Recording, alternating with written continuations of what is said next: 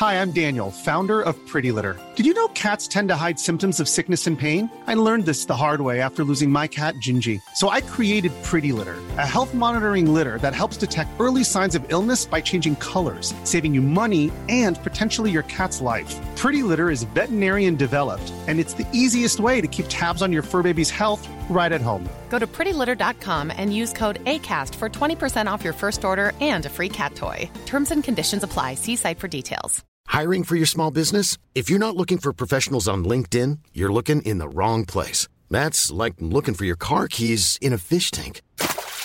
LinkedIn helps you hire professionals you can't find anywhere else, even those who aren't actively searching for a new job but might be open to the perfect role. In a given month, over 70% of LinkedIn users don't even visit other leading job sites. So start looking in the right place. With LinkedIn, you can hire professionals like a professional. Post your free job on linkedin.com slash people today. There's never been a faster or easier way to start your weight loss journey than with PlushCare. PlushCare accepts most insurance plans and gives you online access to board-certified physicians who can prescribe FDA-approved weight loss medications like Wigovi and Zepbound for those who qualify. Take charge of your health and speak with a board-certified physician about a weight loss plan that's right for you.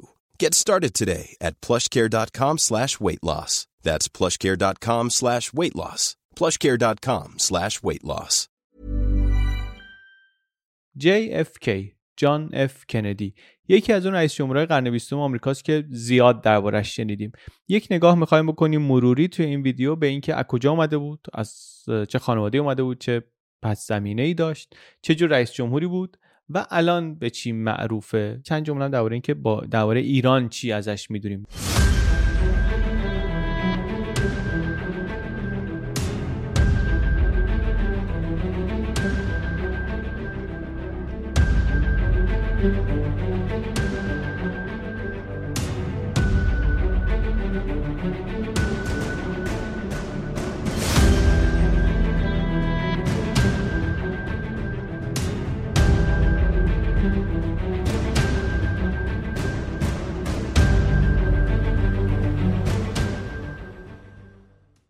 انتقال قدرت در آمریکا معمولا لحظه مهمه. یک رئیس جمهوری داره میره کنار رئیس جمهور جدیدی می‌خواد بیاد سر کار. تغییر به هر حال گاهی تغییر نرمیه گاهی یه خورده شدید تره یعنی اختلاف جدید و قدیم زیاده. انقدی بعضی وقتا زیاده که به چشم دیده میشه. کاملا مشهوده. یکی از این دفعهایی که به چشم دیده می‌شد همین 1961 بود. ظاهری هم اختلاف معناداری بود. بین اون کسی که داشت می‌رفت و اون کسی که داشت میآمد. روز مراسم تحلیف مراسم سوگند یه روز سرد آفتابی در ژانویه 1961 جان فیتزجرالد کندی در 43 سالگی یکی از جوانترین آدمایی که رئیس جمهور آمریکا شده داره میاد پست رو از کسی تحویل می‌گیره آیزنهاوری که پیرترین کسیه که تا اون موقع رئیس جمهور آمریکا بوده. آیزنهاور پالتو پوشیده دستمال گردن داره کلاه داره اینطوری داره میاد.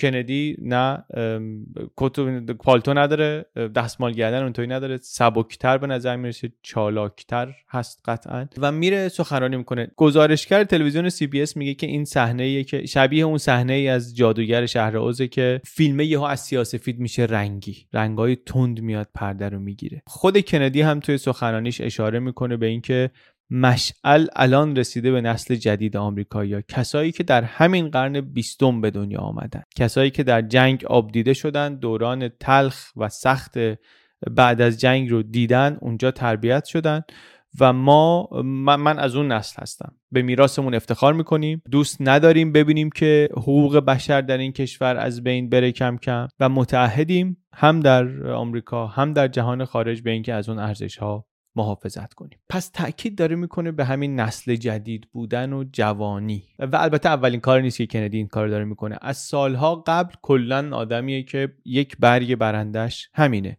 که جان تازه ای باید به آمریکا داد. کندی قبل از اینکه رئیس جمهور بشه سناتور بود. قبل از اینکه سناتور بشه هم توی مجلس نمایندگان بود. تو وقتی سناتور بود آمریکا درگیر این بود که مثلا در الجزایر که می‌خوان مستقل بشن آمریکا چه باید بکنه؟ چه سیاستی باید در پیش بگیره؟ کندی از اونایی بود که موضعشون این بود که ما باید از انقلابی های الجزایر حمایت کنیم. می‌گفت درسته که فرانسه متحد آمریکاست منافع ما با فرانسه گره خورده ولی این امپریالیسم و مستعمره داشتن و اینا دیر یا زود بساتش جمع خواهد شد و آمریکا اگه می‌خواد در آینده الجزایر پایگاهی داشته باشه باید از حالا اعتماد سازی کنه یعنی باید سمت استعمارگر نیسته. خطاب به اعضای کنگره گفتش که به گذشته نباید رأی بدیم باید به آینده رأی بدیم. رأی شما باید معطوف به آینده باشه با نگاه به آینده باشه. آینده ای هم که داره تصویر می‌کنه آینده ای که آمریکا توش چابکه در حقوق بشر پیشروه. دنیای جنگ سرد هستیم. شوروی اون موقع در بخش فضایی جنگ سرد جلو افتاده از آمریکا موقعی که کندی داره میاد. زودتر از آمریکا سفینه اسپوتنیک رو هوا کرده. دربارش توی ویدیو آیزنهاور صحبت کردیم. کندی از این استفاده می‌کنه بگه ببین ما پیر شدیم. ببین آمریکا پیر و لخت نمی‌تونه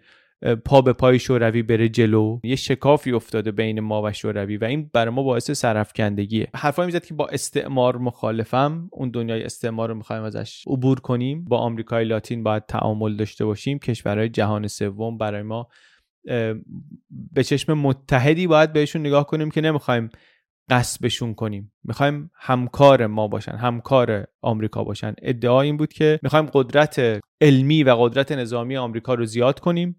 یه کاری کنیم آمریکا تو جنگ سرد دست بالا رو داشته باشه و بتونیم بریم به کشورهای دیگه سوقاتی آمریکا رو بدیم. سوقاتی آمریکایی چیه؟ آزادیه. وعده مهمترش درباره جنگ سرد البته این بود که ما دینامیک جنگ سرد رو می‌خوایم عوض کنیم. صلب نمی‌خوایم به جنگ سرد نگاه کنیم. می‌خوایم که تنش ها رو کم کنیم. تو همون سخنرانی تحلیفش گفت در جهان نسل های کمی بودن که وقتی آزادی بیش از هر وقت دیگری به خطر افتاده ازش دفاع کردن.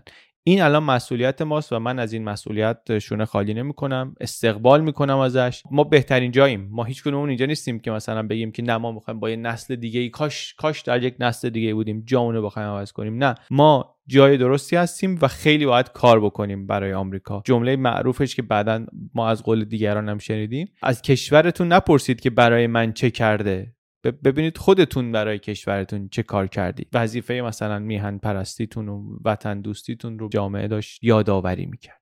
اما کیه این آقای جان اف کندی؟ چی شد که تبدیل شد به یکی از واقعا پرهاشیه ترین رئیس جمهورهای تاریخ آمریکا؟ و آیا واقعا میشه گفت که نماد نسل جدیدی بود خونه تازه ای بود؟ یا نمیشه گفت؟ اینو برای اینکه ببینیم باید یه خوری برگردیم خانواده کندی رو نگاه کنیم. ببینیم اصلا از چه خانواده ای آمده بود. به خاطر اینکه حالا در مورد همه این مهمه در مورد کندی شاید مهمتر از همه هم باشه. یا بیشتر از بقیه هم مهم باشه. به خاطر اینکه خانواده ای کندی همون موقع یکی از ثروتمندترین خانواده های آمریکا هستن. اینا اصالتشون ایرلندیه بابا بزرگ باباش و مادر بزرگ باباش اینا در قرن 19 میلادی از قحطی ایرلند فرار کردن آمدن آمریکا. قحطی ایرلند خیلی رو فراری داد از ایرلند دیگه. شکلتون هم اگه تو چنل بی شنیده باشین از همون فرار کردن باباش اینا رفتن انگلیس. اینا آمدن بوستون کاتولیک هم بودن و اون موقع پروتستان ها خودشون از کاتولیکا جدا می‌کردن. خیلی کاتولیکا رو تو بازی نمی آوردن ولی این خانواده اونجا کار کردن و پیشرفت کردن و اینا. باباش یعنی بابا بزرگ کندی شد شهردار بوستون بابای کندی هم که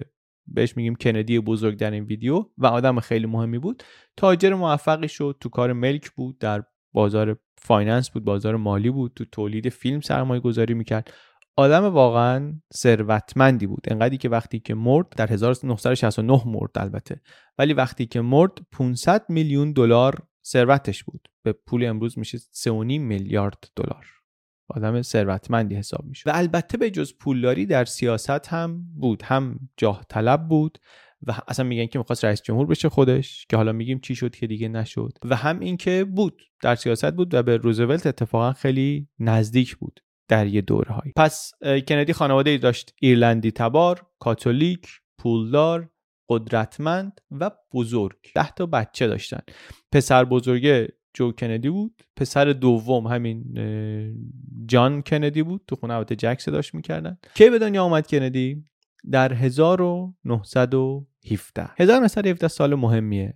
در تاریخ دنیا سال مهمیه 1917 نه به خاطر اینکه کندی توش به دنیا آمد به خاطر اینکه وسط جنگ جهانی اول دیگه. 1917 اون سالیه که در روسیه انقلاب شد و روسا دیگه کشیدن از جنگ بیرون. امپراتوری تزارها در روسیه بر افتاد و گروه جدیدی که در شوروی اومدن سر کار دیگه در جنگ نمی‌خواستن شرکت کنن. اصلا اولش که اصلا موقت و فلان اینا و خلاص روسیه اصلا از جنگ آمد بیرون. و 1917 سالیه که آمریکا رفت توی جنگ.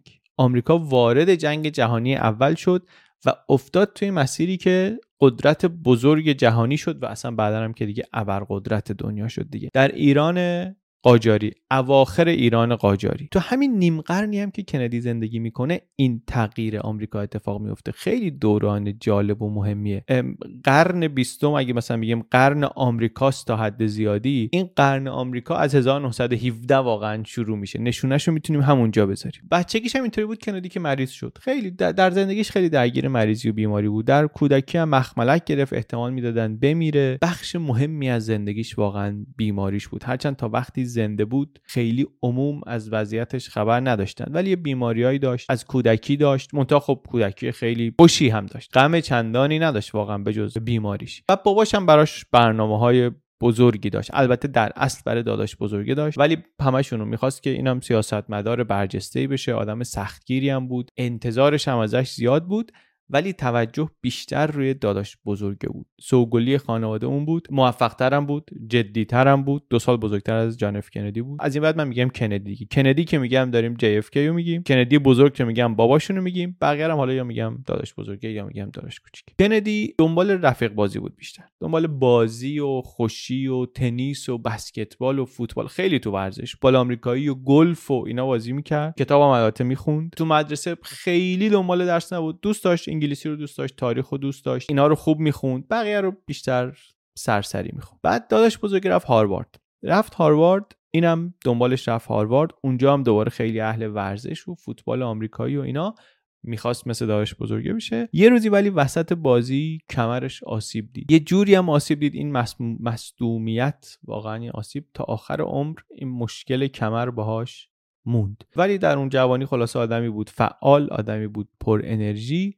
و جاه طلب که البته بگینگی زیر سایه برادر بزرگه مونده بود. خونهشون خونه بود. همیشه شلوغ. کلی آدم بیاد و بره. کلی اتفاقات هیجان انگیز توش بیفته. خانواده ای که همش خب با همن همش تو تفریح خوشی اینا. ولی گفتگوهای سیاسی با هم دیگه می‌کنن. درباره سیاست تو خونه زیاد صحبت میشه.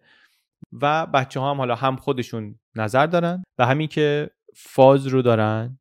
می‌گیرن. چرا خانواده خیلی سیاسیه؟ از جمله به خاطر اینکه گفتیم باباشون در سیاست هست. من یه جایی شنیدم خیلی وقت پیش یا یکی از مستندهایی که درباره مثلا کندی ها دیده بودم. میگفتش که آمریکا که خانواده سلطنتی نداره که رویال فامیلی ندارن آمریکایی‌ها کندی ها دیگه نزدیکترین چیزیه که شاید در آمریکا تو بتونی به خانواده سلطنتی پیدا کنی. نمی‌دونم چقدر حرف دقیقی راستش ولی تو ذهن من خیلی مون سلطنتی یا غیر سلطنتی آدم قدرتمندی بود. کندی بزرگ در تجارت و البته در سیاست. زمان روزولت روزولتی که 12 سال رئیس جمهور بود ایشون قبل از اینکه جنگ جهانی دوم شروع بشه سفیر آمریکا شد در انگلستان. مهمه دیگه سفیر آمریکا در کشور خیلی مهمی در زمان خیلی مهمی. 1937 جنگ هنوز رسما شروع نشده. هیتلر ولی در قدرت بوی جنگ در اروپا همچین بگی نگی بلند شده. در, در یه چیزهای فکرشون مشترکه هیتلر و کندی بزرگ. مهمترینش اینه که با یهودیا مشکل دارن جفتشون. آدم پیچیده بود البته واقعا. شهرت پیچیده هم در تاریخ داره. ولی حالا یا متاثر از یه سری چیزهای کاتولیکیش یا به خاطر مسائل business ی یه ژست ضد یهودی داشت. خود کندی هم وقتی که رفت آلمان 1934 مسافرت رفته بود اروپا یادداشتایی که اون موقع نوشته یه چیزایی توش هست درباره اینکه آره همه تجارت دست یهودیاست قضاوت دست یهودی است وکلا همه یهودیان یه حرکتی باید بشه و از این حرفات تو یادداشتای کندی هم هست. ولی باباش مسئلهش فقط این نبود. باباش قبل از جنگ سیاستمدارهایی بودن کلا که می‌خواستن که یک توافقی بشه با هیتلر. هیتلر به یه شکلی راضی بشه جلوی جاه طلبیش گرفته بشه و جنگ نشه. جلوی جنگ رو اینطوری بگیریم. همه جای اروپا بودن در آمریکا هم بودن در خود انگلیس هم بودن. کندی بزرگی هم از اونها بود. فکر می‌کرد که اگر جنگ بالا بگیره و پای آمریکا بهش باز بشه اونطوری که در جنگ جهانی اول شده بود برای آمریکا بده. آمریکایی که دنبال آرمانهای آزادی و اینا یه همچین چیزی براش خطرناکه. البته احتمالا یه چشمش هم به این بود که برای سرمایه گذاری ها و کارهای تجاری خودش و شرکاش هم خوب نیست. در این زمینه البته به نظر می‌رسه کندی موافق و هم نظر باباش نبود و هیتلر رو آدم خطرناکی می‌دید به قدرت رسیدنش رو خطرناک می‌دید و می‌دونست. از همون موقع ها شاید بشه گفت که داره مسیر فکریش رو از پدرش خورده جدا پیش می‌بره. یه, یه نظرهایی هست. مثلا زندگی نامه نویسش میگفتش که شبیهتر اصلا به مادرش مادرش خیلی کتابخونه دیده تاریخی داره و اینا. کندی هم یه خورده به اون برده. کنجکاوی فکری داره تاریخ اروپا رو با علاقه می‌خونه. جنگ چطوری شروع میشه چطوری میشه صلح میشه. به این سوالهای مهم سیاسی تاریخی خلاصه علاقه داره. چند تا سفرم میره اروپا. قبل از اینکه باباش سفیر بشه میره. بعد زمانی که باباش سفیره و کندی در هاروارد هم یه مدتی اجازه مرخصی چیزی می‌گیره. میره اونجا میره اصلا پیش باباش میمونه. بعد میره دور اروپا رو یه خورده میچرخه. خیلی از این جاهایی که در سالهای آینده جاهای مهمی میشن تو اخبار جنگ توی موضوع جنگ مناطق جنگی میشن. اینا رو قبلش کندی دیده. از جمله در آلمان. به عنوان مرد جوون 29 ساله ای علاقمند و کنجکاو اومده اروپا رو گشته دیده. هیتلر وقتی که میره چکسلواکی رو می‌گیره سر وقت چکسلواکی میره یه عده ای هستن که کندی بزرگ جزء اوناست. طرفدار اینن که مذاکره کنیم باهاش. این چیزی که می‌خواد بهش بدیم دست از سر اروپا ورداره. این کارم می‌کنن دیگه. رهبران فرانسه و ایتالیا و بریتانیا و آلمان جمع میشن. بدون حضور چکسلواکی میدن منطقه رو به آلمان. الحاق میشه به آلمان که در عوض هیتلر بی خیال جنگ بشه. کندی اون موقع نبود انگلیس دیگه برگشته بود آمریکا ولی دید از دور دید که باباش به چمبرلند نخست وزیر بریتانیا تبریک گفت که آفرین شما تونستی جهان رو از خطر یک جنگ بزرگ دیگه نجات بدی. اینجا کندی از دانشگاه اجازه گرفت بره اروپا درباره روابط سیاسی در اروپا و اینا تحقیق کنه که بتونه پایان نامش رو بنویسه. آمد اروپا و البته که هیتلر سر قولش نموند و جنگ رو شروع کرد و یه هفته مثلا قبل از اینکه جنگ شروع بشه کندی اصلا برلین خودش. داره نگاه می‌کنه. خیلی سفرهای آموزنده ای داره در موقع خیلی مهمی و اصلا کم کم نظرش درباره نقش آمریکا در سیاست جهان عوض میشه. آمریکایا البته فقط هم کندی نیست دیگه خیلی ها دارن اینطوری میشن. در جامعه آمریکا خیلی دارن. از اون نگاه isolationist ی نگاه انزوا طلبی که وجود داشته فاصله می‌گیرن. کندی بزرگم اون نگاهو داشته. ما باید کاری به کاری اروپایا نداشته باشیم بزنیم اونا جنگ خودشون رو بکنن. ما business خودمون حواسمون بهش باشه. ولی در آمریکای روزولت کل جامعه داره این تغییر رو می‌کنه. مرکز ثقل افکار عمومی آمریکا داره بیشتر طرفدار مداخله میشه. یکیشون هم همین کندی جوانه. البته سفرو میره و پایان نامه هم می‌نویسه. بعدا کتاب میشه منتشرش می‌کنه. Why England Slept. چرا انگلیس جاموند عقب مون کتابش منتشر می‌کنه. کتاب درباره اینه که چرا انگلیس آماده نبود برای مواجهه با آلمان نازی. کم کم اینجا یه بخشی از شخصیت جان اف کندی که بعدا رئیس جمهور میشه داره شکل می‌گیره. جوانی خوشفکر جاه طلب ریزبین با قوه استدلال قوی که ابایی هم نداره از اینکه خودش رو بذاره در معرض قضاوت افکار عمومی. برای همینی که وقتی میره تحقیق می‌کنه اینا مثلا میره کتاب می‌نویسه. میگه نظرات من. اینه آدمی که خب خیلی تجربه ای نداره. جنگ ولی شروع میشه. کندی بزرگ گفتم خودش خیلیا میگن می‌خواست رئیس جمهور بشه بشه اولین رئیس جمهور کاتولیک آمریکا. ولی با اون برنامه هایی که دیگه زمان سفارتش شد و چسبیده شد اسمش به مثلا کسایی که در برابر هیتلر کوتاه آمدن و ساده لوح بودن و اینا دیگه عملا کریر سیاسی براش نموند. کنسل شد خودش فهمید اون برنامه به جایی نخواهد رسید. این انگ واقعا خوشبینی و از در اشتباه وارد معامله با هیتلر شدن چیزی نیست که آدم بتونه از بدنامیش در بیاد دیگه. ولی خب برای پسراش برنامه داشت. جنگ که شروع شد هر دو پسر بزرگ خانواده رفتن به جنگ. به همونطوری که چهار تا پسر روزولت هم رفتن. روزولت که می‌گفت بچه های شما رو به جنگ نمیفرستیم. وقتی جنگ شد چهار تا پسر خودش هم رفتن جنگ.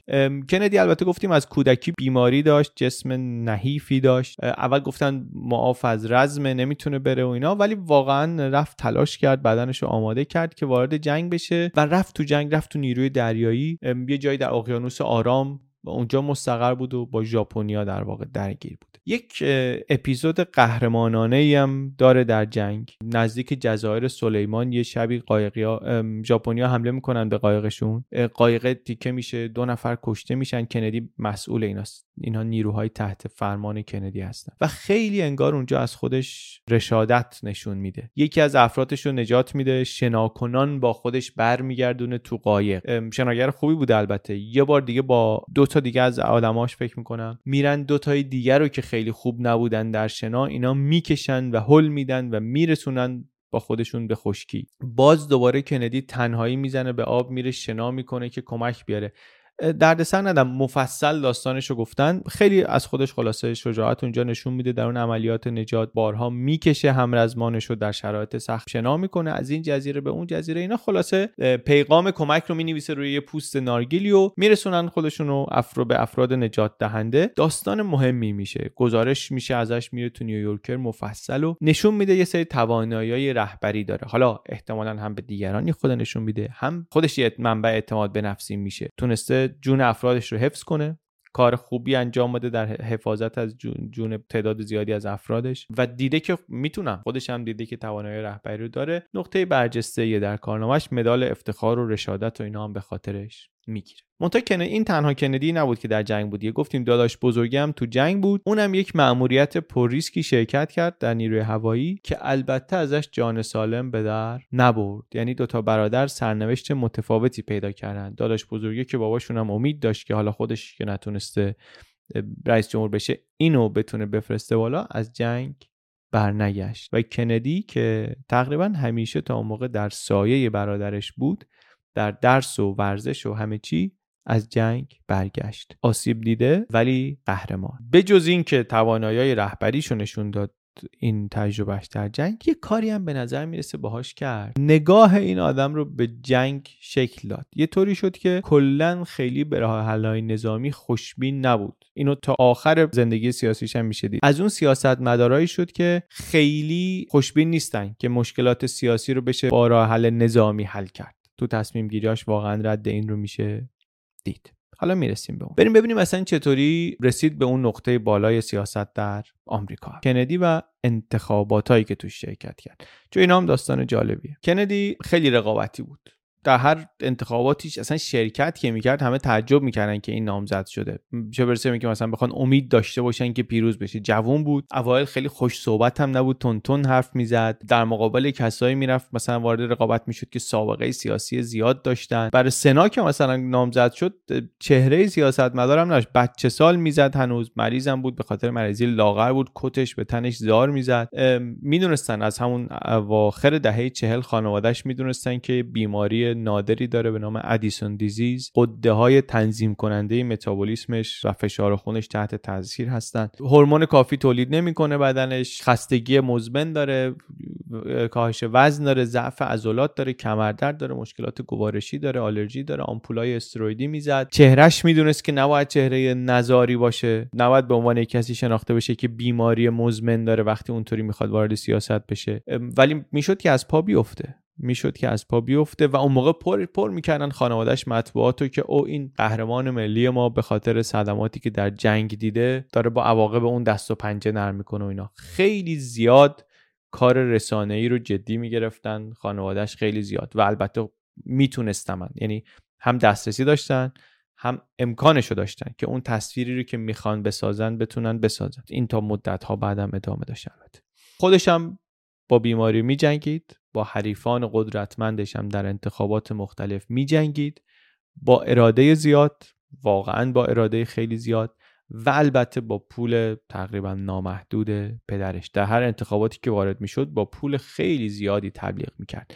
منتها تبلیغ کردن اونطوری فقط پول نیست دیگه. یعنی تورایی که می‌رفت اینو درباره کمپین های مختلفش میگن. هر کمپینی رو چه برای کنگره چه سنا چه ریاست جمهوری میگن زودتر از بقیه شروع می‌کرد که البته خب چون پول داشت یه بخشش اینه که چون پول داشت می‌تونست ولی بسیار هم سخت کار می‌کرد. خیلی زیاد و سنگین میگن کمپین می‌کرد. حتی از نظر فیزیکی و جسمی کاری که می‌کرد 17 ساعت 18 ساعت در روز سر پا بودن خونه به خونه رفتن اینا کارهای سختیه که میگن خیلی خوب تو اون دوره انجام میده منتها وقتی که می‌رسید به وقتی برنده می‌شد انتخاباتو چه وقتی که به کنگره رفت چه وقتی که در سنا رفت خیلی نماینده درخشان و پردستاوردی نشد.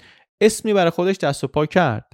مخصوصا یه دوره مثلا نامزد معاونت ریاست جمهوری شد توی انتخاباتی که آیزنهاور برنده شد. توی مقدماتی دموکرات البته شکست خورد اصلا به انتخابات نهایی نرسیدن. ولی اونجا یه اسمی برای خودش مطرح کرد. الان خوش صحبت هم شده بود خوش قیافه بود. اثرگذار می‌تونست بشه اسمش رو انداخت رو زبونا. یه چیز دیگه که اسمش اون موقع انداخت رو زبونا ازدواج کرده بود توی همون کانونشنی که به عنوان معاون رئیس جمهور رفت و شکست خورد نرسید به جایی همسرش حامله هم بود. اونم توجه جلب می‌کرد. اونم زن جوانی بود قشنگ بود. حالا از همسرش گفتیم بذاری خود از زندگی شخصیش بگیم. زندگی شخصی آدما مثلا ممکنه بگیم خیلی با ما ربط نداره و اینا. زندگی شخصی همه رئیس جمهورا رو ما اینطوری واردش نمیشیم. ولی درباره کندی مخصوصا بعد از مرگش که ابعاد زندگی شخصیش خورده معلوم تر شد برای جامعه آمریکا داستانی شد که واقعا بر سر هر بازاری بود و هست. کندی وومنایزر بود. جور دیگری نمیشه گفت واقعا. تو فارسی گاهی میگن زنباره که یه جوریه واقعا کلمش. من راحت نیستم باش. گاهی هم میگن خانوم باز که اون دیگه خیلی به نظرم یه جوریه. ولی واقعیتش اینه که خب به همسرش بارها خیانت می‌کرد. از قبل از اینکه ازدواج کنن وقتی که وارد چیز رابطه شده بودن با آدم های دیگه بود و تا بعد از ازدواج و تا آخر عمرش هم این برنامه رو ادامه می‌داد. از این نظرم انگار رهرو راه پدرش بود البته. زن براش باز اینو من از زندگی نامه نویسش شنیدم. می‌گفت یک چیزی بود که باید تسخیر بشه. این نگاهش اینطوری بود بزن دوست داشت جاکلین کندی رو دوست داشت واقعا. خوشش میآمد ازش. هم زن خوشگلی بود هم باهوش بود هم جذاب بود هم بامزه بود. ولی اونو می‌خواست در کنارش برنامه های خودش هم می‌خواست ادامه بده. دیده بود که جاکلین چه شخصیت جذابی داره. نویسنده بود عکاس بود ویراستار بود. و البته اونم می‌دونست که این با زنان متعددی رابطه داره. ولی اون هم آدم جاه طلبی بود و البته خطرها رو هم دست کم می‌گرفت. Well now which requires the most diplomacy? To interview senators or to be married to one? Well, Being married to one I guess. بعد از ازدواجشون اینا کم کم تبدیل شدن به زوجی که دیگه عکسشون روی مجله های مختلف می‌رفت. هم روابط مطبوعاتیشون خوب بود واقعا میشناختن هم هزینه می‌کردن. این تصویر رو ساختن و بخش زیادیشو خودشون فعالانه توش بودن. شاکی بود البته جاکلین. یه وقتایی از روابط متعدد کندی و از خلق تندش. منتها جلوی دوربین همیشه گرم و صمیمی و لبخند بزنن و شدن سلبریتی محبوب آمریکایی یه زوج پولدار موفق خوشگل جوون که به رویای آمریکایی رسیدن. الگو هستن. از همه نظر توجه بهشون میشه. یه همچین آدمی خلاصه با یه همچین زمینه شخصی و خانوادگی و در یه همچین دنیایی میاد میشه رئیس جمهور. کی داره رئیس جمهور میشه؟ بعد از آیزنهاور رئیس جمهور میشه. توی آمریکایی که روزولت جنگ جهانی دوم رو پیش برده ترومن آمده جنگ رو تمام کرده بعد آیزنهاور ژنرال پیروز جنگ جهانی دوم اومده رئیس جمهور شده. 8 سال رئیس جمهور بوده. حالا داره میره کنار. کندی دموکرات می‌خواد بیاد جاش رو بگیره. البته قبل از اینکه برسه به رقابت نهایی تو همون مقدماتی تو دموکرات ها رقیب قدرتمندی داره. جانسون که بعدا رئیس جمهور آمریکا میشه خودش هم. سناتور قدرتمند تگزاس اون موقع. رهبر حزب دموکرات هم هست در کنگره. اینجا کندی دیگه داره از برادرش خیلی کمک می‌گیره. رابرت کندی بابی کندی مدیر کمپینش هم هست تو این انتخابات. تا آخر عمر سیاسی کندی تا آخر عمر کندی هم در واقع نظر سیاسی همیشه کنارش هست. به کمک بابی موفق شد که و البته با تلاش خیلی زیاد موفق شد که جانسون رو در انتخابات شکست بده. البته تو همون انتخاباتی که جانسون رو شکست داد تگزاس رو بهش باخت. تو مقدماتی تگزاس رو باخت. و می‌دونست که اگه رأی تگزاس رو نداشته باشه واقعا در انتخابات نهایی هم شانس زیادی نخواهد داشت. بر همین همونجا تماس گرفت با جانسون و گفتش که تو بیا بشو معاون من. تو بشو معاون رئیس جمهور. و اینطوری رأی تگزاس رو برای خودش در واقع تونست بگیره چون رأی جانسون اونجا خیلی زیاد بود. و همین معاونت می‌دونید نهایتا جانسون رو به ریاست جمهوری هم رسوند دیگه. این ولی مقدماتی بود. تو دور نهایی با کی سرشاخ شد؟ باز با کسی که بعدا رئیس جمهور شد. با نیکسون. نیکسون که معاون آیزنهاور بود و به عنوان نامزد جمهوری خواه آمده بود. نیکسون و کندی تقریبا هم نسلم بودن. با هم سنا بودن. حتی یه سفرهایی با هم رفته بودن. فکر کنم توی کوپه قطار مثلا با هم رفته بودن مسافرت. زمان سناتوری. انتخاباتی بود برای کندی که فرصتی بود که حالا اون تصویری رو که سالها روش کار کرده بود می‌خواست نشون بده. جوون با انگیزه جاه طلب سالها سخنرانی کرده گفتم خوش صحبت شده. در برابر نماینده آمریکای دوره سفت و سخت جنگ سرد. چون نیکسون نماد ادامه وضع موجود آیزنهاور دیگه. اولین باری هم از این انتخابات که پخش تلویزیونی داره مناظره ها اولین پخش تلویزیونی اولین مناظره تلویزیونی تاریخ انتخابات آمریکاست. جلوی دوربین کندی مسلطه با لبخند صحبت می‌کنه میفرسته نیکسونو گوشه رینگ چند بار. حمله می‌کنه بهش بهش میگه که سیاست های شما در جنگ سرد شکست خورده. و جلوی دوربین می‌بینی که نیکسون جلوی پروژکتورها و داغه و همه این حرفا راحت نیست خیلی. این تو تلویزیون خودشون نشون میده. تو نظر هایی که بعد مناظره کردن بیننده های تلویزیون قاطع گفتن که نه کندی برنده مناظره بود. رادیو یا می‌گفتن نیکسون کمی بهتر بود. اونا تصویر رو ندیده بودن. و تصویر کار خودش رو کرد تو این تو این انتخابات.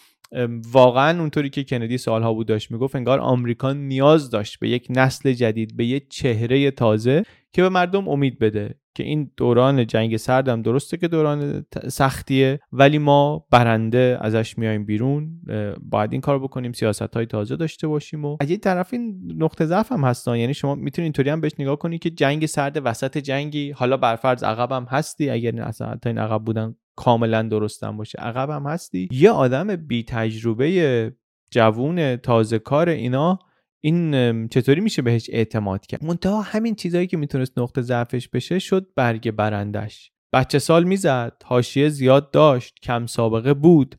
ولی دوران گذار دیگه. دوران گذاره اتفاقا آمریکا یک رئیس جمهوری می‌خواست شاید که شبیه هیچ گناه رئیس جمهورهای قبلیش نباشه. و کندی نبود. پروتستان نبود. رگ و ریشش ایرلندی بود. اینا همه ماده خام بود براش که بتونه خودشو به عنوان چهره تازه جا بندازه. کاتولیک بود. سنتی رأی خیلی از آمریکایی‌ها رو نمی‌تونست داشته باشه. ولی به جای اینکه بره از مذهبش دفاع کنه بگه نه مثلا کاتولیک هم که هستیم ما خوبه و اینا به آمریکایی‌ها گفت مسئله آمریکا نیست که رئیس جمهورش کدوم کلیسا میره. آمریکا باید به آز... چشمشو بدوزه به آزادی به آینده چشم بدوزه به جدایی دولت از کلیسا چشم بدوزه. دیگه کدوم کلیسا میره اهمیتی نداره که. رقابت ریاست جمهوری خیلی هم نزدیک و تنگاتنگ بود. واقعا معلوم نبود کندی می‌بره یا نیکسون می‌بره. و انتخاباتی بود که توش یه موضوع مهم چی بود؟ موضوع مبارزات حقوق مدنی برای سیاهان مخصوصا. ظهور مارتین لوتر کینگ بود اون دوره. نه کندی نه نیکسون هیچ کدوم هم موضعشون رو شفاف نمی‌کردن. سر موضوع حقوق سیاه پوستان. چون معلوم نبود جامعه کجا ایستاده هم. مطمئن نبودن جامعه کجا ایستاده و نمی‌تونستن تصمیم بگیرن که اگه بپرن دو پا وسط مثلا حمایت بکنن این براشون بیشتر نفت داره یا ضرر داره. شروع جنبش رو می‌دونیم کم و بیش دیگه. یه دادگاهی رأی داده بود که جداسازی لغو بشه چون تا اون موقع جداسازی بود دیگه. مدرسه جدا این جدا رستوران جدا فلان اتوبوس جدا. دادگاههایی رأی داده بودن که اینا جدا بشن. جداسازی ببخشید لغو بشه. ولی خیلی از ایالت ها زیر بار نمی‌رفتن و این شروعی شد بر اعتراضات که چرا دولت فدرال دست به کار نمیشه؟ چرا دولت فدرال وارد نمیشه که حکم دادگاه رو جاری بکنه؟ چرا اجازه میده بعضی از ایالت ها نقض کنن این قانون رو؟ دولت فدرال دخالت کنه یعنی چی؟ خب همه جامعه که نمی‌خوان که اینو در جامعه یک گروهی از سفیدا هستن که مشکل دارن می‌خوان اون جداسازی ادامه پیدا بکنه می‌خوان کماکان همین بمونه. و اگه یه رئیس جمهوری بیاد بگی که نه یه کاندیدای ریاست جمهوری بیاد بگی که نه من می‌خوام دولت دخالت کنه برای اعمال این حق یعنی داره رأی یک گروهی از سفید پوستای راستگراتر رو از دست میده و این رو کندی حاضر نبود چنین ریسکی بکنه. نزدیکتر به انتخابات می‌شدیم هیچ کدومشون شفاف صحبت نمی‌کردن. یک ماه مونده بود به انتخابات مارتین لوتر کینگ دستگیر شد. کندی می‌دونست رأی سیاه رو لازم داره واقعا. کافی نیست که مثلا حالا آیزنهاور هیچ کار نکرده این کافی نیست که اینا بیان به کندی رأی بدن. کندی باید در مقابل یه چیز جذابی رو کنه. کندی سفید بچه پولداری که نسلا در نسل در سیاست آمریکا بوده و کسایی که در سیاست آمریکا بودن نسلا در نسل در واقع کسایی که مسئله سیاهان رو نادیده گرفتن این همینطوری نیست. که چون قبلی کاری نکرده مثلا credit شو این بتونه بگیره. اینجا دستگیری مارتین لوتر کینگ براش فرصت خوبی بود برای کندی که بتونه خودی نشون بده. و فکر کرد و تصمیم گرفت که یه ریسکی بکنه به داداشش گفت زنگ بزنه به قاضی و یه جوری قاضی رو راضی کنه که آزاد کنن لوتر کینگ رو. و خودش هم زنگ زد به همسرش و گفت من متاسفم یه همدردی و همدلی کرد. به این امید که این یک هلی به رأیش بده. چون انتخابات واقعا انتخابات نزدیکی بود. انقدری نزدیک بود انتخابات که بعد از اینکه تمام شد شبش کندی می‌خواست بخوابه نمی‌دونست برده یا نبرده. صد سال بود که آمریکا انتخاباتی انقدر نزدیک نداشت. آخرش هم لبه مرزی بود 112 هزار تا رأی دونه رأی از از نیکسون بیشتر آورد. ایالتی نگاه کنید تعداد ایالتهایی که نیکسون برد بیشتر بود ولی کندی ایالتهای مهمتری رو برد و البته مرزی هم برد. تگزاس رو گفتیم با حمایت جانسون برد. با اختلاف 46 هزار رأی و 24 تا رأی الکترال در واقع جلو افتاد. در واقع اون مانوری که داده بود سر دستگیری مارتین لوتر کینگ اون براش یه مقدار رأی آورد و باعث شد که بتونه برنده بشه. برنده شد جان فیتزجرالد کندی شد 35 مین رئیس جمهور آمریکا یکی از جوانترین رئیس جمهورای تاریخ آمریکا و البته اونطوری که حالا بعدا می‌بینیم جوان مرگ ترین رئیس جمهور آمریکا هم شد. کی؟ در 1961 رئیس جمهور شد. 1961 دنیا در چه وضعیه؟ اروپا همچنان داره ویرانه های بعد از جنگ رو می‌سازه. جنگ جهانی دوم 15 سال تموم شده ولی خب تبعاتش هنوز هست. جنگ سردم در جریانه. تنش هم بالاست تهدید هسته ای هست. در شوروی خورشچوف رهبر استالین زدایی در جریانه. دیگه اون استالین که همه ازش بترسن نیست و یه خورده آدما دارن علیه اون دوره علیه بعضی سیاست های اون دوره صحبت می‌کنن. ماو در چین هست و داره اون جهش بزرگ رو پیش می‌بره برنامه ای که داشت برای صنعتی کردن و مدرن کردن چین توی این ویدیو. گفتیم همون برنامه هم بود که میلیون ها چینی رو به کشتن داد. دیگه چه خبره در آفریقا وقتی که کندی میاد در آفریقا کشورها دارن مستقل میشن از استعمار یکی یکی میان بیرون. در خاورمیانه تنش سر فلسطین و اسرائیل اون موقع بین در اسرائیل و کشورهای عربی بالاست. و در ایران هم اون موقع از 28 مرداد سرنگونی مصدق یک یک دهه میگذره. از زمانی که شاه به کمک آمریکا و انگلیس به قدرت برگشته دنبال مدرن کردن و صنعتی کردن ایرانه. که در دهه چهل دیگه خیلی موفق میشه و جواب خیلی خوبی هم از سیاستاش می‌گیره. از نظر سیاسی ولی سیستم بسته است کاملا. نخست وزیرا کسایی مثل اقبال و شریف امامی و اینها یعنی کنترل کلا و کاملا رفته دست شاه. حالا برمیگردیم به رابطه کندی و ایران و شاه و اینا هم جلوتر برمیگردیم. اینا فقط برای این بود که بدونیم کجای timeline تاریخ هستیم. وقتی که کندی رئیس جمهور میشه. حالا نگاه کنیم به چند تا اتفاقهای مهم دوران کندی که واقعا تا امروز همچنان اینا هستن که تا میگیم کندی یادمون میفته OK highlight اش این چند تا اتفاق بود. برگردیم به این چند تا هم یک نگاههایی بندازیم. Bay of Pigs خلیج خوک ها این در دوره کوتاه ریاست جمهوری کندی چند تا اتفاق برجسته است. این یکی از اوناست. اول از همه در واقع اینه. ماجرای خلیج خوک ها برمیگرده به داستانی بین آمریکا و کوبا. یا یه خورده کلیتر بخوایم ببینیم رابطه آمریکا و شوروی و متحدان شوروی و جنگ سرد. داستان کوبا چیه؟ سال 59 در کوبا انقلاب شده. فیدل کاسترو رهبر چپگرای انقلاب کوبا شده رهبر کوبا. کوبا کجاست؟ اینجا. بیخ گوش آمریکا. در اوج جنگ سرد کوبا شده متحد شوروی در واقع و خود کاسترو هم کم نمی‌ذاره در نفرت ورزی به آمریکا و اعلام دشمنی کسب و کارهایی رو که در اختیار آمریکاییاس ملی می‌کنه با شوروی ساخت و باخت می‌کنه و آمریکایی‌ها میترسن. آیز انقدری که آیزنهاور برنامه های مختلفی میریزه برای اینکه قبل از اینکه اصلا قدرت کاسترو تثبیت بشه دولتش رو بندازن. که یک متحد شوروی کنار آمریکا نباشه. چیکار می‌کنن؟ یه برنامه که می‌زنن اینه که 1500 تا کوبایی تبعیدی در آمریکا مخالفین کاسترو که در آمریکا بودن رو اینا رو تمرین میدن آماده می‌کنن که اینا حمله کنن برن کوبا رو بگیرن. بریزن تو بعد مردم هم از داخل حمایت کنن دولت کاسترو رو بندازن. این طرحیه که CIA در زمان آیزنهاور میچینه و آماده می‌کنه. کندی که رئیس جمهور میشه CIA این طرح میارن می‌ذارن رو میز میگن آقا ما این برنامه رو گذاشتیم. در زمان کندی هم می‌برن جلوتر تکمیلش می‌کنن و میرن برای اجرا. اجرا می‌کنن در 1961 و شکست می‌خورن. شکست تحقیرآمیزی می‌خورن پشتیبانی هم هوایی آمریکا ضعیف ناکافیه. حرف زیاده واقعا. حالا چرا؟ چون کندی نمی‌خواست آمریکا دخالت مستقیم کنه. نگران بود. نتونن عواقبش رو کنترل کنن. کوبا به هر حال متحد شوروی بود. از نظر قدرت نظامی ترسناک بود. موشکای شوروی بمب اتم اینا شوخی نبود. حتی ارتش آمریکا مطمئن نبود که بتونه جلوی ضد هوایی کوبا انگار مقاومت بکنه یا نکنه. خلاصه نیروهای کوبایی وقتی که وارد خاک کوبا شدن نه تنها پشتیبانی آمریکایی‌ها رو نداشتن اونجا هم به جای اینکه مردم بیان استقبالشون تانکای کاسترو اومدن استقبالشون و تارومارشون کردن. کلا برنامه ریزی واقعا برنامه ریزیش پرخطا بود اجراش هم ضعیف بود اصلا یه رسوایی بزرگی شد در داستان آمریکای قرن بیستم. پای این کوبایی بیرون از کشور به ساحل نرسید.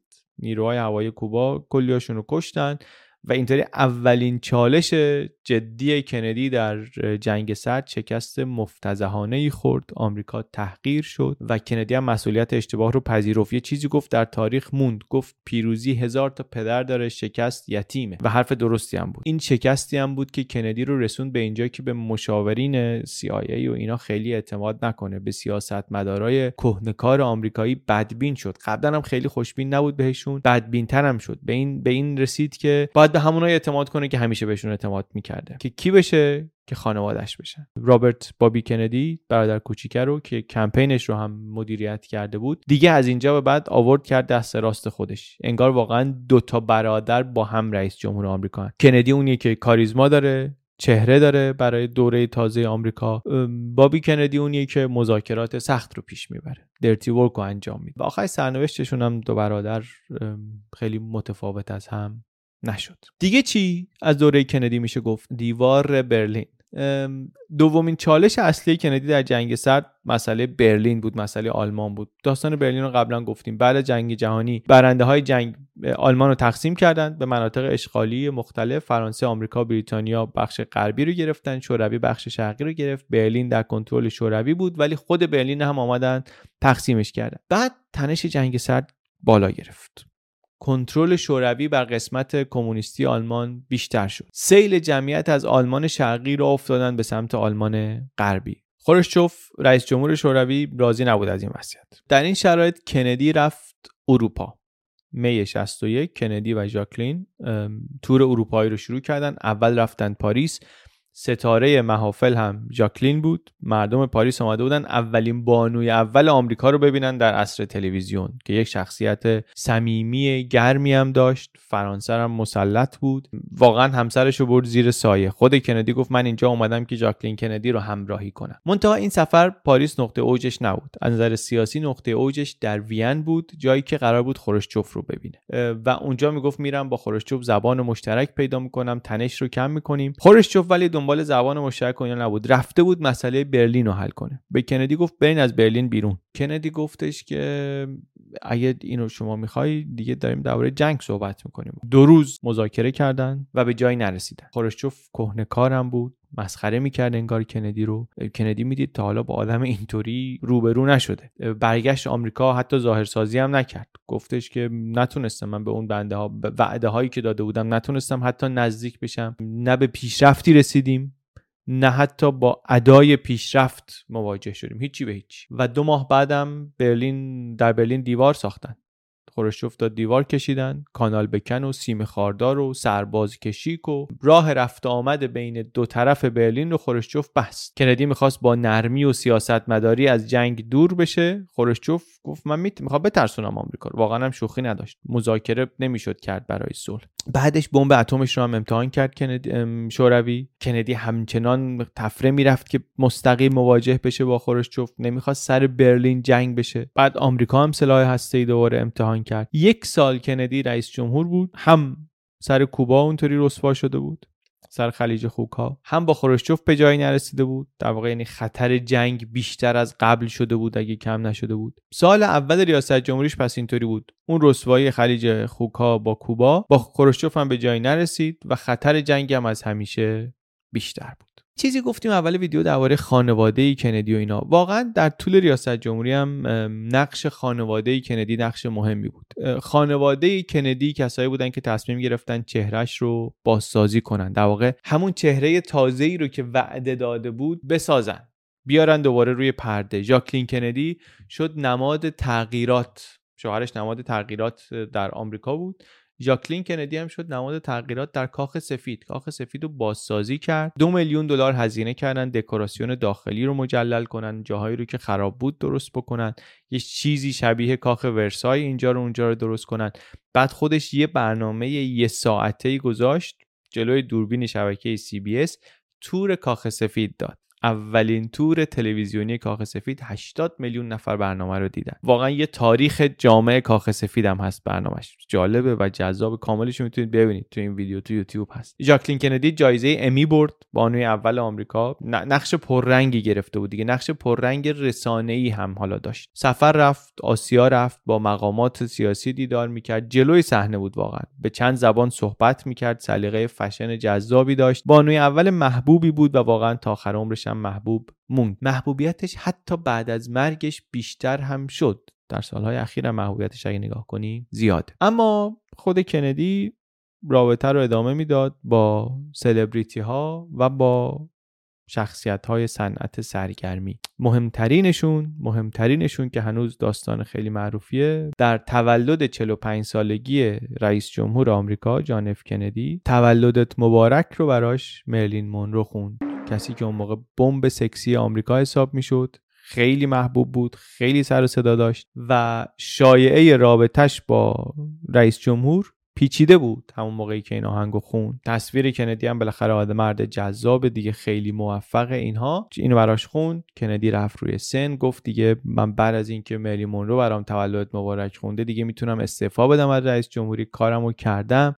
خیلی صحنه سختی بود برای ژاکلین کندی. اصلا نیامد به مراسم تولد. فکر می‌کرد خب تصویر تحقیر کننده دیگه. نیومد اون تصویری که برای برای خانوادهش سعی کرده بود بسازه رو می‌دونست میدون داره خراب میشه با یه همچین کاری. اصول اخلاقیش زیر سوال داره میره و تهدید میگن کرد اونجا که گفت اگه این رابطه رو تمام نکنی قبل از اینکه انتخابات بشه من میرم و جدا میشم ازت. و این دیگه واقعا امیدهای کندی رو برای انتخابات مجدد انتخاب مجدد ممکن بود که به باد بده واقعا. کندی البته تمام کرد نمی‌خواست جاه طلبی سیاسیش رو فدا کنه. رابطهش رو با ملی رو میگن که تمام کرد ولی رابطه مخفیانش با زنهای دیگه اینطوری اینجا تمام نشد.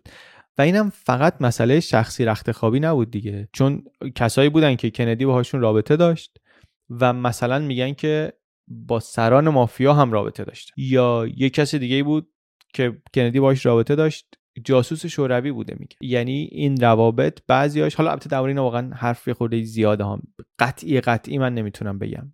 این اینو در نظر داشته باشیم. ولی خب خیلی زیاد میگن. آدم های معتبرم میگن. و این یعنی که رابطه هاش ریسک های سیاسی امنیتی اطلاعاتی داشتن. هیچ کسی من ندیدم که بگه که این اطلاعات مثلا منتقل شد این اتفاق افتاد از این کانال. ولی درباره اینکه این آدما اون رابطه رو داشتن تقریبا دیگه اجماع هست. داراش کوچیکم البته اینجا اسمش هست. خیلی وقتا به عنوان کسی که باید بره این رسوایی رو علاج کنه بعض وقتا هم خودش شریک جرمه تا ولی خلاصه اینا جزی از داستان کندیه که مخصوصا بعد از مرگش معروف تر شد. یه چیزی من توی پادکست چنل بی گفتم درباره اون آقای جی ادگار هوور تو پادکست اوکلاهوما. گفتم که این آقا رئیس اف بی آی بود چندین دهه رئیس اف بی آی بود آدم بدنامی هم بود. اینو می‌خواست کندی ورش داره ولی این مدارک محکمه پسندی داشت علیه کندی و اینطوری باجخواهی کرد و شغلش رو حفظ کرد. حالا اونجا مفصل تر تعریف کردیم. بالاخره فرمانده کل قوا در زمان جنگ سرد کارهای خیلی پر ریسکی کرده در رابطه بوده با کسانی که وصل میشن به دشمن. بر همین حرف خیلی توش زیاده برگردیم. این خلاصه قسمتی از داستان زندگی شخصیش بود ولی با معنی ها و عواقب و اثرات سیاسی. دیگه چی داریم از دوره کندی؟ داستان موشک های شوروی در کوبا رو داریم. یعنی دوباره باید برگردیم به سیاست خارجی و روابط بین الملل برگردیم به چیزی که اوج دوران ریاست جمهوری کندیه بحران موشکی کوبا. دوباره کوبا. چی بود قصه؟ شوروی سری موشک دوربرد آورد مستقر کرد در کوبا. بیخ گوش آمریکا. آمریکا همین که کاسترو اونجا بود بازم سعی کرد کاسترو رو ورداره. با حمله ورداره نشد. با ترور سعی کرد ورش داره نشد. حالا خروشچوف ورداشته بود موشک آورده بود در 500 کیلومتری ساحل آمریکا گذاشته بود. گزارش آمریکایی‌ها می‌گفت این موشک ها آرایش حمله ای دارن. شوروی می‌گفت نه اینا دفاعی هستن. ولی به هر حال خطر جنگ ای وجود داشت و تا همین امروز اون رو میگن یکی از لحظاتی که جهان بیش از هر وقت دیگری به جنگ نزدیک شد دوباره. خورشچوف نگاهش به کندی این بود که این آدم ضعیفیه آدم خوشگذرونیه می‌تونم مرعوبش بکنم و واقعا هم کندی خیلی تصویری بهتر از خودش ارائه نداده بود. این داستان بحران موشکی کوبا رو احتمالا یه دونه کتاب مثلا نظریه بازی خونده باشین یا یک کلاس نظریه بازی رفته باشین دیدین که مثال کلاسیکشه می‌زنن که طرفین با چه اطلاعاتی باید تصمیم می‌گرفتن و در این شرایط بهترین تصمیم چیه؟ آمریکا نمی‌خواد از خودش نشان ضعف مثلا نشون بده. نمی‌خواد که جنگ بشه و شوروی هم نمی‌خواد جنگ بشه ولی می‌خواد که نشون بده که مثلا قدرت دست منه. آمریکا رو متهم می‌کنه که تو داری فعالیت های هسته رو گسترش میدی قلدری داری می‌کنی. در واقع اصلا موشک های پیغامی بودن برای آمریکایی‌ها که این کاراش رو متوقف بکنه و طرفین هم فقط موضع عمومی همدیگر رو می‌دونن دیگه. نمی‌دونن حالا من اگه اونطوری بکنم اینا واقعا دارن به چی فکر می‌کنن و چه کار ممکنه که بکنن نگران بود کندی که واقعا شوروی بخواد به آمریکا موشک بزنه. موشک بیخ گوشش بود و می‌خواست که حتما نشون بده که آمریکا با یه تهدید کنار نمی‌کشه. صدا کرد ها رو کاخ سفید و اینا بهش گفتن که باید حمله کنی به کوبا. ضعف نباید نشون بدی و باید بزنی. کندی اینجا اونجایی که میگم تجربه جنگش رو می‌تونیم ردش رو اینجا ببینیم.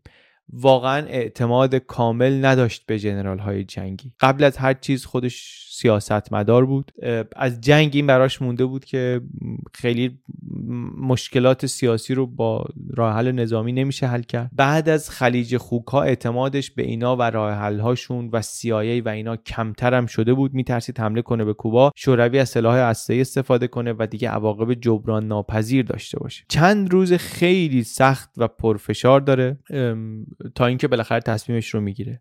زنگ می‌زنه وقتی تصمیمش رو می‌گیره زنگ می‌زنه به آیزنهاور ژنرال کهنکار با سابقه که حالا بجز جنرال بودن 8 سال هم رئیس جمهور آمریکا بوده و البته کندی سیاستاش رو شدید نقد کرده سیاستاش در در جنگ سرد رو.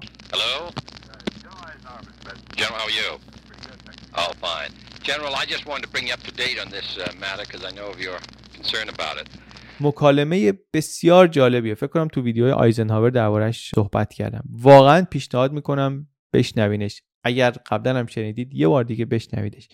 با این دید که کندی رئیس جمهوریه که اصلا با انتقاد از سیاست های جنگ سردی آیزنهاور آمده سر کار. ولی زنگ می‌زنه به ژنرال کهنکار رئیس جمهور سابق و تو این مکالمه بهش میگه که من تصمیم ندارم به کوبا حمله کنم. میگه خروشچوف گفته که اگه آمریکا موشکاشو از ترکیه ببره شوروی هم موشکاشو از کوبا می‌بره. میگه من این پیشنهاد رو نمی‌خوام بپذیرم ولی می‌خوام که دستور بدم که موشکا رو جمع کنن. در واقع پشت پرده قرار بود که بابی بره با سفیر شوروی دیدار کنه و همین طرحو بده. آیزنهاور مطمئن می‌کنه کندی رو که تصمیم تصمیم درستیه.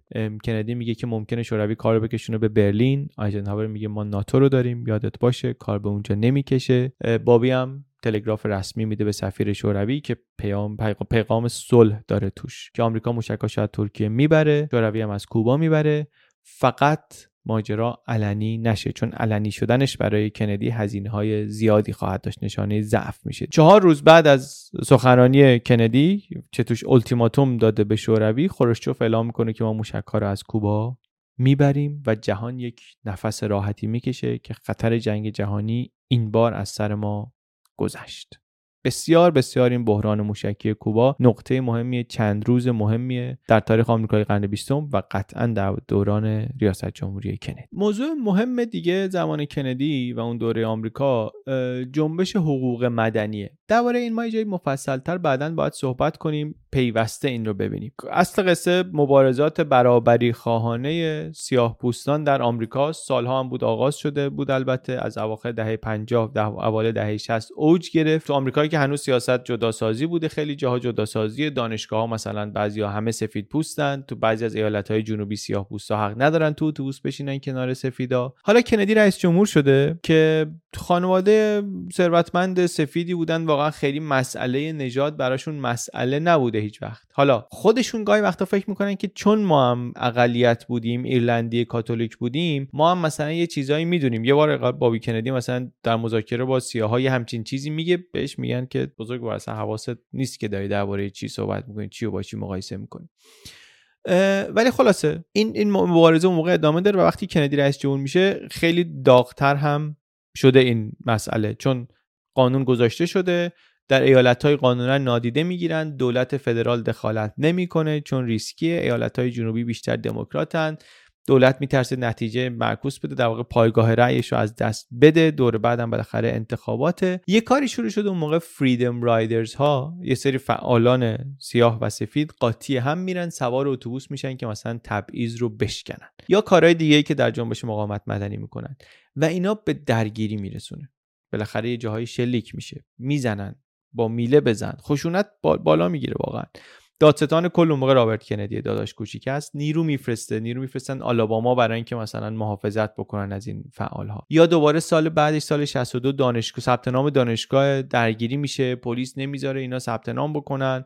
دانشجوها تظاهرات می‌کنن. باز دوباره نیروهای فدرال رو میفرسته که مثلا امنیت رو تأمین کنن.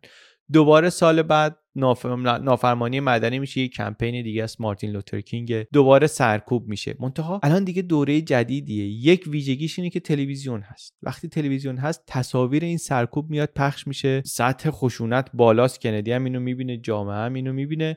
نماینده دولت رو میفرسته. کندی برای اینکه وساطت بکنه مثلا یک مصالحه بکنن. آخرش قرار می‌ذارن که خب در business در تجارت مثلا این تبعیض نژادی رو برش دارن یه خورده.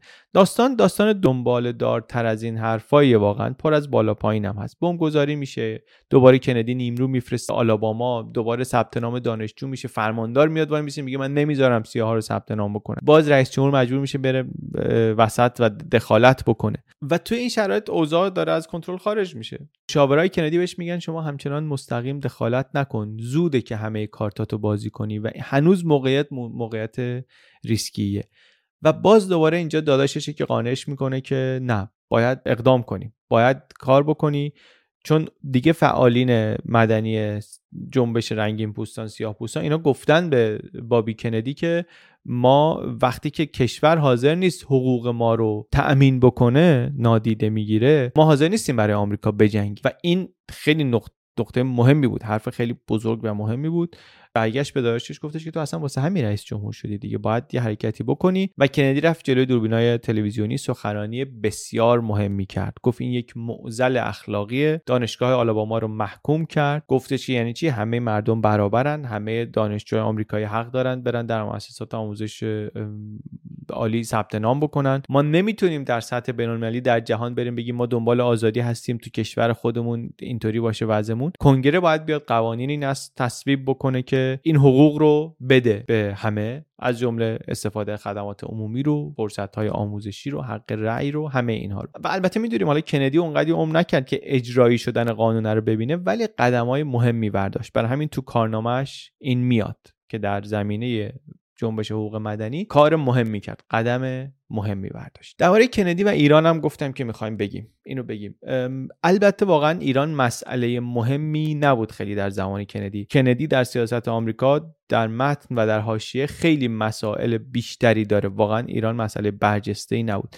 منتها برای ما مهمه. چون تو همین دوره کوتاهی از جمهوریش حداقل یه اتفاق خیلی مهم توی ایران میفته که آینده سیاست و جامعه ایران رو تحت تاثیر خودش قرار میده. و کندی هم یه جورایی روی اون اتفاقه یا روی نحوه اجرای اون اتفاق تاثیر می‌گذاره. اتفاق چیه؟ اصلاحات ارزی اول ولی ببینیم رابطه کندی با شاه چطور بود. کندی گفتیم جای آیزنهاور آمده بود. آیزنهاور رابطهش با شاه فوق العاده خوب بود. فوق العاده خوب بود. شاه بعد از 28 مرداد هم هست. به نماینده دولت آیزنهاور اصلا گفته بود که من مملکتم رو مدیون خدا ملتم ارتشم و شما هست. بعدش هم هرچی شاه تغییر داده بود در ساختار حاکمیت قدرت خودش رو بیشتر کرده بود. در همه مراحل آیزنهاور باهاش بود همراه بود.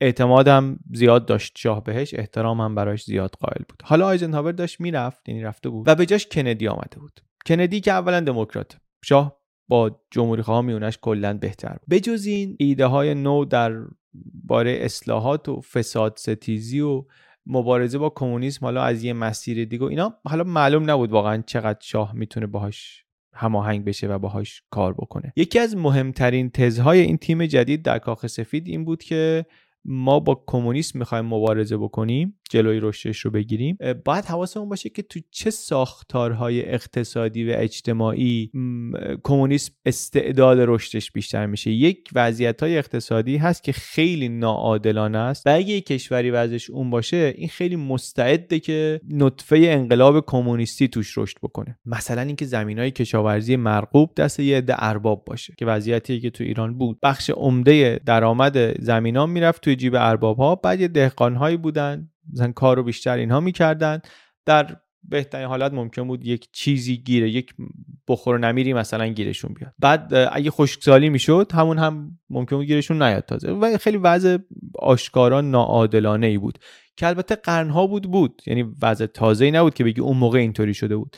ولی خب بالاخره می‌گفتن حق همینه و بالاخره ارباب اینه و خدا اینطوری خواسته و رعیت باید مثلا نونشو بخوره و شکرگزار باشه و اینا. پذیرفته بودن. بالاخره یا اگرم نپذیرفته بودن کار خاصی نمی‌تونستن بکنن. ولی الان دیگه قرن بیستم شده بود. چشم و گوش دهقانها باز شده بود که حقشون اینی نیست که الان بهشون دادن. و یک نارضایتی داشت ایجاد می‌شد و یا می‌تونست ایجاد بشه که کاملا مناسب بود برای تبلیغات کمونیست ها برای برابری علیه استثمار قیام کردن و از اینجور چیزا. این حرفایی که به گوش دهقانها خوش آهنگ ممکنه برسه و بشه همونی که اون وقت در چین شد بشه همون گرفتاری که در روسیه شد در کوبا شد و حالا خیلی جاهای دیگه شد. این بود که آمریکایی‌ها گفتن که این شکاف اقتصادی رو باید خیلی جدی افتادن دنبالش که اینو باید کمش بکنیم. این مسئله باید در ایران حل بشه. کندی هم متوجه این مسئله بود از قبل از اینکه رئیس جمهور بشه. کندی در دوران سناتوری با علی امینی خیلی نزدیک میشه آشنا میشه. علی امینی موقع سفیر ایران در آمریکا روابط خانوادگی پیدا می‌کنن. واسطه آشنایی هم مثلا انگار ژاکلینی که با همسر امینی دوست بوده. کندی حالا با شوروی هم بالاخره ایران همسایه است حواسش به مسئله ایران هم هست. با امینی که دوست میشه بیشتر هم پیگیر مسئله ایران میشه. یه خاطره هست از از علی امینی نقل شده که یه بار کندی بهش میگه که وضعیت دهقانا تو ایران خیلی بده و خیلی مستعد یک انقلاب کمونیستی می‌کنه این وضعیت ایرانو امینی میگه آره این نگرانی رو من دارم. شاه هم خیلی نگران اینه. البته می‌دونیم واقعا بلد 28 مرداد بوده واقعا. ولی هیچ وقت نتونسته یه طرحی رو به مرحله اجرا بیاره. کندی میگه آره این کار راحتی نیست و آدم قوی می‌خواد یا آدمی می‌خواد که در سطح بینالمللی شناخته شده باشه مثل خود شما. امینی به شوخی برمیگرده میگه که خدا رو چه دیدی؟ شاید یه روزی شما شوی رئیس جمهور آمریکا منم شدم نخست وزیر ایران. و واقعا هم چند سال بعد کندی میشه رئیس جمهور آمریکا و 6 ماه از انتخاب کندی نمیگذره که شاه هم که می‌خواد حالا دل ساکن جدید کاخ سفید رو به دست بیاره می‌فهمه که بالاخره باد از کدوم سمت داره میوزه. امینی رو می‌کنه نخست وزیر. امینی که جز اشراف قاجار حساب میشه و واقعا آدم قدرتمندیه و به جز قدرت آدم جاه طلبیه حداقلش اینه که در تصور شاه آدم جاه طلبیه شاه هم سابقه بدی داره از آدمای قدرتمند جاه طلب که مخصوصا یک کانال شخصی خودشون با آمریکایی‌ها دارن. اینو در امینی می‌بینیم در تیمور بختیار می‌بینیم در قرنی هم بعدا می‌بینیم. بعضی امینی ولی فرق داره. هم سابقه دوستی شخصیش با کندی خود کار شاه سخت می‌کنه و همین که واقعا در سیاست ایران شناخته شده و با نفوذ اون موقع. و هی مشکل شاه با امینی زیاد میشه. امینی سعی می‌کنه جبهه ملی رو بیاره تو بازی. این خب منبع مشکل باشه طرح اصلاحات ارزی دست وزیر کشاورزیش آقای ارسنجانیه که اون مشهور به تندروی. بعد کارا رو داره خودش می‌بره جلو از کانال شاه و دربار جلو نمی‌بره. چند ماه بعد از اینکه امینی رو نخست وزیر می‌کنه شاه تلاش می‌کنه که ورش داره ولی آمریکایی‌ها مخالفت می‌کنن. یه خورده کشمکش و این حرفا. شاه به نتیجه می‌رسه که راه ورداشتن امینی اینه که بره همون از همون کانالی که در واقع امینی رو تشویق شده بیاره سعی کنه از همون کانال بره زیرابش رو بزنه. میره فروردین 41 آوریل 62 یه سفر میره آمریکا و اونجا میگه به کندی که شما نگران نفوذ کمونیسم هستید دیگه. منم نگران هستم. منم می‌دونم که این وضع فساد و شکاف طبقاتی اینا خطرناکه و ممکنه زمینه انقلاب کمونیستی بشه مملکت به هم بریزه اینا. منم این نگرانی رو دارم شما هم دارید. اینی که الان نخست وزیر آدم این کار نیست. شما اون حمایتی رو که از امینی می‌کنید از من بکنید. من خودم کار رو خیلی بهتر می‌برم جلو. قانع می‌کنه کندی رو و تیمش رو که ما هم انگیزه ایم و من توانش رو هم دارم. به جز اینکه انگیزه شو دارم توانش رو هم دارم. گفتم 6 ماه نشده بود بعد از انتخاب کندی امینی رو نخست وزیر کرده بود. این بار هم وقتی که برگشت از آمریکا سه ماه نشد که با امینی سر بودجه به اختلافی خوردن و دیگه امینی اون پشتیبانی تیم کندی رو از دست داده بود. خودش می‌فهمی که باید استعفا بده و بره و بعد شاه کارو می‌گیره دستش. همونطوری هم که گفته بود به کندی در کمتر از 6 ماه از استعفای امینی ایده اصلاحات ارزی رو اجرایی می‌کنه. اصلاحات ارزی رو با چند تا در واقع مورد اصلاحات دیگه که اونا هم واقعا خیلی خیلی مهم بودن. یعنی اونی رو که گفته بود اجرا می‌کنم اجرا کرد و یک سری اتفاقات دیگه رو هم کنار اون یک سری طرحهای دی اصلاحات دیگه رو هم کنار اون آورد و اجرا کرد. مخصوصا اگر اینا صحیح اجرا می‌شدن بسیار می‌تونستن مهمتر هم بشن. چیزایی که کنارش اومد حق رأی به زنها بود سهیم کردن کارگران در سود کارخانه ها بود فروش سهام کارخانه های دولتی بود درست کردن سپاه دانش بود برای اینکه روستاییان بی سواد رو با سواد بکنن.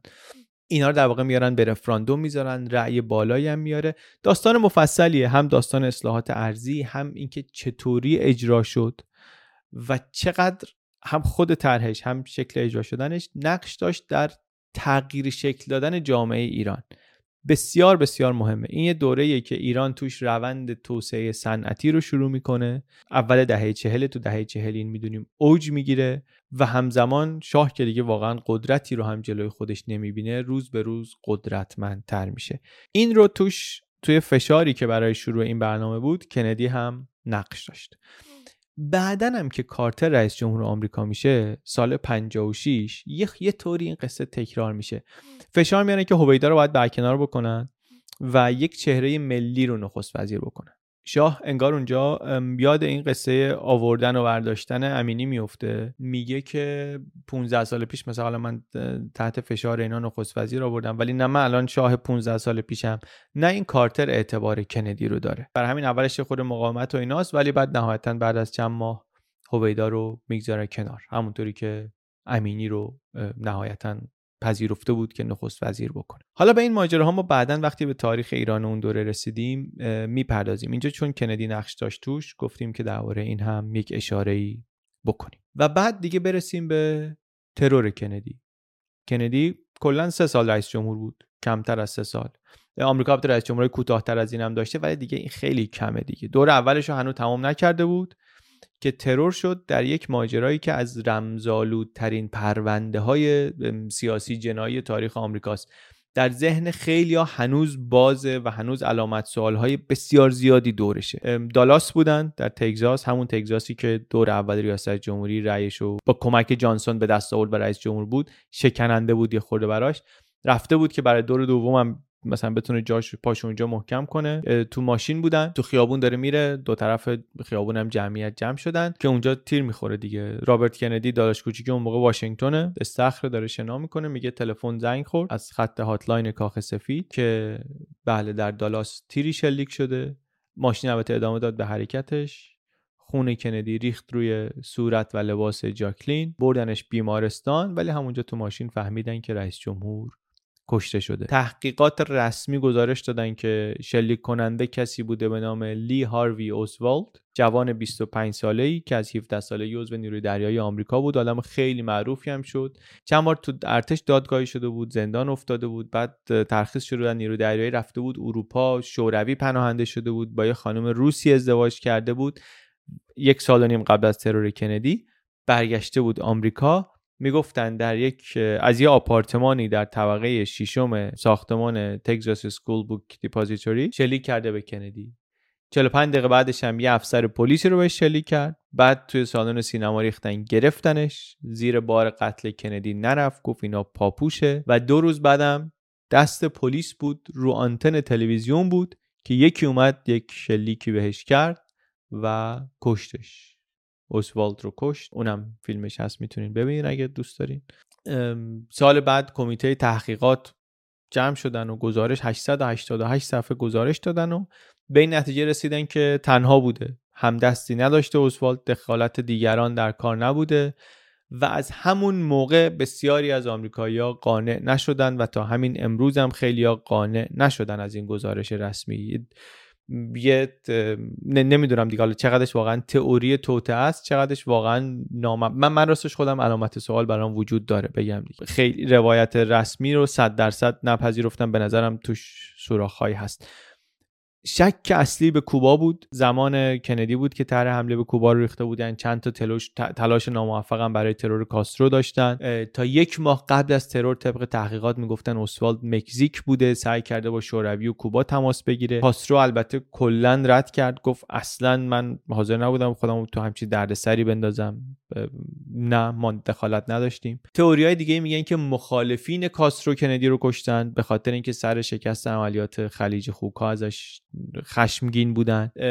گزارش های نشون میدن که بی افسر کاگبه رو دیده بوده توی مکسیکو سیتی این آقا. خیلی ماجرا خیلی علامت سوال میگم واقعا زیاد داره. سال 92 یه سری اسناد اومد که حالا اطلاعات بیشتر نداد دوره ترامپ حتی دوره بایدن دوباره یه سری اسناد جدید اومد بیرون. همچنان یه سری از اسناد محرمانه است. همچنان یه سری سوال هست که با کسی در ارتباط بوده یا شخصا تصمیم گرفته؟ CIA در جریان بوده؟ چه گروه هایی در جریان بودن؟ ما واقعا نمی‌دونیم. خیلی ادعا می‌کنن که عجیبه که اسوال از شوروی آمده باشه آمریکا و مثلا CIA در نظر نگرفته باشه. این آدمو زیر نظر نگرفته باشه. بعضی از شاهدای عینی اصلا میگن یه تیرانداز دیگری بوده. صحنه ها رو هی مدام بازبینی می‌کنن. فیلماش هم هست دیگه. دیدین احتمالا. این زاویه ای که گلوله شلیک شد این بوده اون نبوده. هنوز اسرارآمیزه و این جالب هم هست که رئیس جمهوری که تصویرش رو اینطوری مدیریت می‌کرد خودش و خانوادهش بیماریش رو مخفی کنن زندگی شخصی و روابط پنهانیش رو قایم کنن اینا مرگش هم موند در حاله ای از ابهام واقعا. خیلی جالبه واقعا. اسم کندی هست رو مثلا فرودگاه بزرگی در آمریکا هست اسمش ولی هنوز نمی‌دونن بسیاری از آدما و ما نمی‌دونیم که دقیقا کی بود و واقعا چطوری مرد. این سوال بزرگ درباره این آدم مهم همچنان هست. جنبندی. جنبندی که حالا نه یه تلاش کنیم که ببندیم آخر ویدیو رو. کار راحتی نیست واقعا جنبندی چون مثل هر کسی دیگه ای شاید بیشتر از خیلی آدمای رئیس جمهورهای دیگه جمع تناقض‌های زیادی بود کندی. با اعتماد به نفس بود و شکننده بود. قاطع تصمیم می‌گرفت و شک می‌کرد. خودش و همسرش نماد زوج آمریکایی موفق بودن از اون ور اینطوری روابط پنهانی داشت. سفید پوست و ثروتمند بود اما در جنبش حقوق مدنی نقش انکار ناپذیری داشت. دیدگاه های ضد استعماری داشت از همون جوونی فکر می‌کرد که مستعمره داری تموم شده و اینها. ولی از اونور تو ویتنام یه مسیری رو شروع کرد که توش آمریکا نهایتش رفت کنار فرانسه استعمارگر ایستاد جلوی مردم ویتنام جنوبی. پر از این تناقضاست. کارنامش سال 1988 نظرسنجی کردن بین مورخان و روزنامه‌نگاران و اینا 75 درصدشون گفتن که overrated ترین شخصیت تاریخ آمریکاست کندی. بیش از حد بهش توجه شده یعنی زیادی بهش اعتبار دادن. overrated. خیلی انتقاد بهش وارده. از بیتوجهی به حقوق مدنی در شروع کارش چون طول کشید تا وارد این قصه شد. و شاید همین میگن نقش داشت تو اینکه این ماجرا بزرگتر از اونی شد که باید می‌شد. زودتر باید حلش می‌کرد. تا کارش که منجر به جنگ ویتنام شد و اون یه گرفتاری دیگری شد که دو تا رئیس جمهور طول کشید تا بتونن که به راه حلی نزدیک بشن توش. و چقدر چقدر آدم قربانی شدیم مثلا اینا حالا باشه برای جای دیگری درباره سیاست بین‌المللیش در جنگ سردم بالا پایین زیاد داشت. اونم جای دیگه باید صحبت بکنیم. ولی محبوبیتش رو واقعا اینا تکون نداد. نسلی که بعد از کندی اومدن سال 83 مثلا تو نظر سنجی نگاه می‌کنی از روزولت بیشتر به کندی رای دادن. یعنی بالاتر از روزولت کندی محبوب ترین رئیس جمهور آمریکا بود برای اونها. 65 درصد مردم اعتقاد داشتن که اگر ترور نمی‌شد آمریکا مسیر کاملا متفاوت و بهتری می‌رفت. واقعا هم چهره رئیس جمهور آمریکا رو کندی نه که عوض کرد ولی یه بودهای ای بهش داد. یک نزدیک شد یه خوره به آدما. کسی شد که میشه باهاش همزاد پنداری کرد. زندگی شخصیش اونقدی هم دور از دسترس نیست. بعد از اون سرمای اولیه جنگ سرد و دوران و حتی دوران وحشتش حالا بعدا هم ادامه داشت. ولی یه خورده گرما یه خورده امید به آمریکا میگن آورد. جوون بود به هر حال جاه طلب بود ریسک می‌کرد شکست می‌خورد گاهی. و چنین چهره ای حالا شاید برای اداره کشور مثلا چهره خیلی مطلوبی نباشه ولی قطعا کسیه که نماد تغییره قطعا کسیه که نماد دوره پر جنب و جوشه. و واقعا هم از وقتی که رئیس جمهور شد این تلقی و این دید هم در آمریکا بود هم در بقیه دنیا بود هم من شنیدم در آمریکا بود. در ببخشید در ایران بود که حس کردن آدمای زیادی حس کردن که آره دنیا داره عوض میشه. یه چیزایی داره عوض میشه. یک نمونهش این که این جوون شده ریاست رئیس جمهور آمریکا. توی تحلیل ها و تحقیق های دانشگاهی ها و محققین و اینا هم می‌بینیم بعضی وقتا واقعا تن نمیده انگار به دستبندی های راحت و مقایسه با دیگران. دورش خیلی کوتاهه. عواقب کاراش خیلی درست نتونست سنجیده بشه در زمان خودش. خودش مواجه نشد با نتیجه بعضی از تصمیماش. و واقعا هم شخصیتش انقدر متفاوت هست که خودش یک یک کتگوری تازه ای بتونه بشه در رئیس جمهورهای آمریکا. الان هم بعد 60 سال بیشتر از اینکه آدما با کاراش با اتفاقات دوران ریاست جمهوری به یاد بیارنش با اون چهره افسانه ای و به چنگ نیامدنی میشناسنش. این بود داستان جان اف کندی رئیس جمهور آمریکا از کانال یوتیوب بی پلاس.